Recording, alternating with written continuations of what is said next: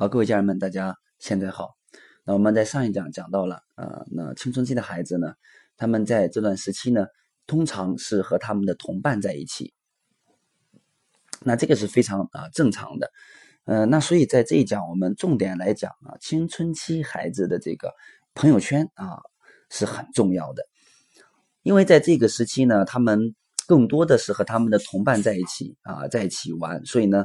呃，那这段时期他又要要要求独立，所以他在受父母的影响会越来越小，反而会受外部的环境，特别是同伴会啊越来越多。那比如说孩子有吸烟的习惯，那为什么孩子开始吸烟呢？那青春期你会发现父母跟他说这个啊，你不要吸烟，不要吸烟，吸烟不好，他能不能听得进去呢？不如他的同学说，哎，吸一根吧，哎呀，吸一根吧，啊，你再吸一根吧，对不对？就他为什么会最后从不愿意去啊，也也也拒绝了，到最后变成吸烟呢？因为他这是这个时期同伴的重要性。因为他如果说他怕他自己呃老去拒绝别人，而有可能被这个圈子怎么样孤立，所以他最后吸烟刚开始想法可能是啊，那就是不好意思，对吧？呃，那要和他们在一起玩，所以这就是。呃，这个时间段，呃，同伴他的朋友圈对他的影响，厌学也是一样。一个这个，如果身边有同学厌学，或者是已经辍学，如果有这样的好朋友的话，那我觉得这个孩子也离这个厌学或者辍学也时间也不远了。所以朋友圈就如此重要，在。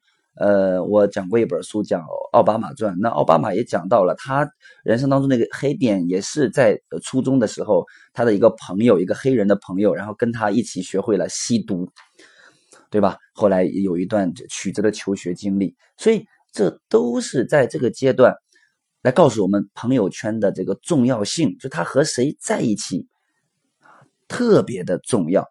那这当然也是青呃这个青春期孩子第二个困惑，就是人际关系怎么相处。那啊，尤其是女孩子，对吧？呃，那我会经常有很多这个初中、高中的学生呢，在 QQ 上跟我去聊天。那他们会很困惑人际关系怎么相处，因为比如说和这一两个朋友关系很好，那总有有矛盾的时候，对吧？那一旦有了矛盾，他们不知道怎么处理，不说话。但是你发现你跟他不说话，内心很痛苦，为什么？因为他们同学之间也是一个圈子一个圈子嘛。你你突然和这个，呃，和他不说话了，有争吵了，那你很难进入另外一个圈子嘛。我记得，呃，我在上初中的时候，那嗯，和一个同学，那然后就生气，然后吵架嘛，然后你会发现，呃，整整一年都都不去说话，对不对？那你觉得不说话真的就可以解决问题吗？你内心里面会觉得啊，到底是？就是会过不去那个坎，那对于女孩子来讲尤其很重要，呃，所以说，呃，那人际关系呢，呃，是青春期孩子一个困惑。我我应该我怎么能适应那个圈子？我怎么样才能呃不被孤立，对不对？然后呢，我怎么样能得到关注？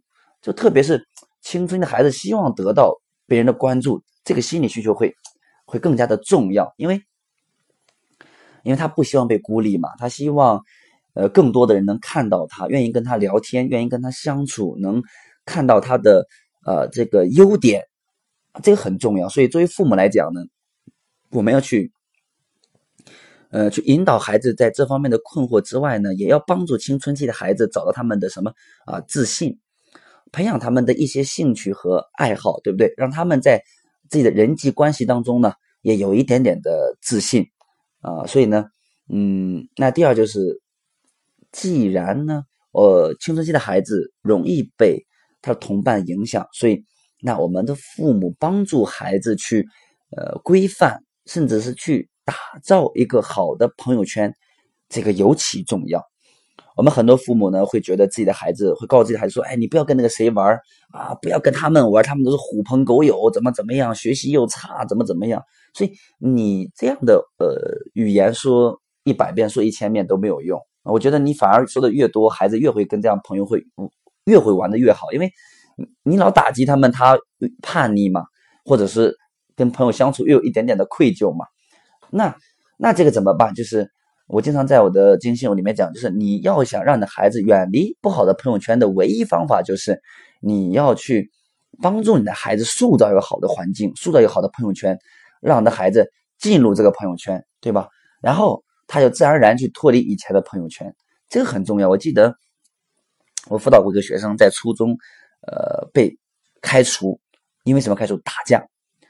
然后呢，呃，当时他的妈妈听了我的课之后呢，就让他来这个，想让他来上我的课。那孩子已经那会上初三嘛。然后一天天就跟同学打架，然后怎么怎么样，所以他就我我不去见什么老师，我不去上什么课，我不去。后来是他的妈妈把他骗过来，把他骗到，呃，他妈说他头晕，对吧？然后让他让他来接他，说来我的公司接他，然后他就听课头晕了。来了之后，我就跟他跟孩子一聊天，孩子说聊完天之后，孩子因为觉得啊，曹老师跟别的老师不一样，是不是？这课程也不一样，所以就上我的课。后来他的妈妈就呃专门跟我说说曹老师，你能不能针对孩子这个朋友圈，哎呀，能不能跟他讲一讲，让他不要跟以前那些朋友交流了。然后呢，我我就跟他聊天，我说啊，你我就跟他聊天关于他的朋友圈的问题，对不对？就是你为为什么别人让你去打架，你就呃呃就跟着去？为什么让你吸烟给你发烟你就去发？呃，然后帮他找到内心的动力，帮他找到目标。然后那次聊聊聊完天之后呢，然后再加上来上我的课程嘛，呃，认识了很多那同龄的这个同学，他们都真的，要不然就是本身就很优秀，就学习很好，呃，要不然就是哎之前也是可能哪哪里有有一点点的需要进步的地方，那现在很有动力，所以当进入这个环境，聊完天之后呢。那我记得当时没有超过两个月，然后这个学生就过来跟我说：“曹老师，你知道吗？我现在跟我过去的所有的狐朋狗友的断绝关系，就他自己从嘴里面能说出狐朋狗友断绝关系了。所以这个很重要。呃，所以呢，呃，我们在青春期，孩子青春期的时候，一定要帮助孩子去规范，呃，创造一个好的环境，好的一个朋友圈，那真的很重要。那试想一下，如果你的孩子身边的朋友，都是哎，学习很上进啊，就不就不说是不是第一名了吧，就学习很上进，懂礼貌，有梦想，跟他们在一起，那你还有什么担心的呢？是不是？所以呢，嗯，如果有机会呢，你能上我们两天夜间幸福的课程的话呢，那我会重点去讲如何去帮助孩子打造一个好的呃朋友圈、生命圈，如何去向身边好的同学去借力，进入那个圈子，那。也希望我们的父母可以通过学习多去关注，呃，我们的孩子，当他和他的同学发生矛盾的时候，应该如何去引导？嗯，那我去国外，我去国外新加坡和呃美国西北大学的黄仁博士学学了一个叫修复关系十步骤。那修复关系十步骤不仅能用到这个夫妻关系上，呃，还有亲子的关系修复上。那更更重要的是，它可以用到什么？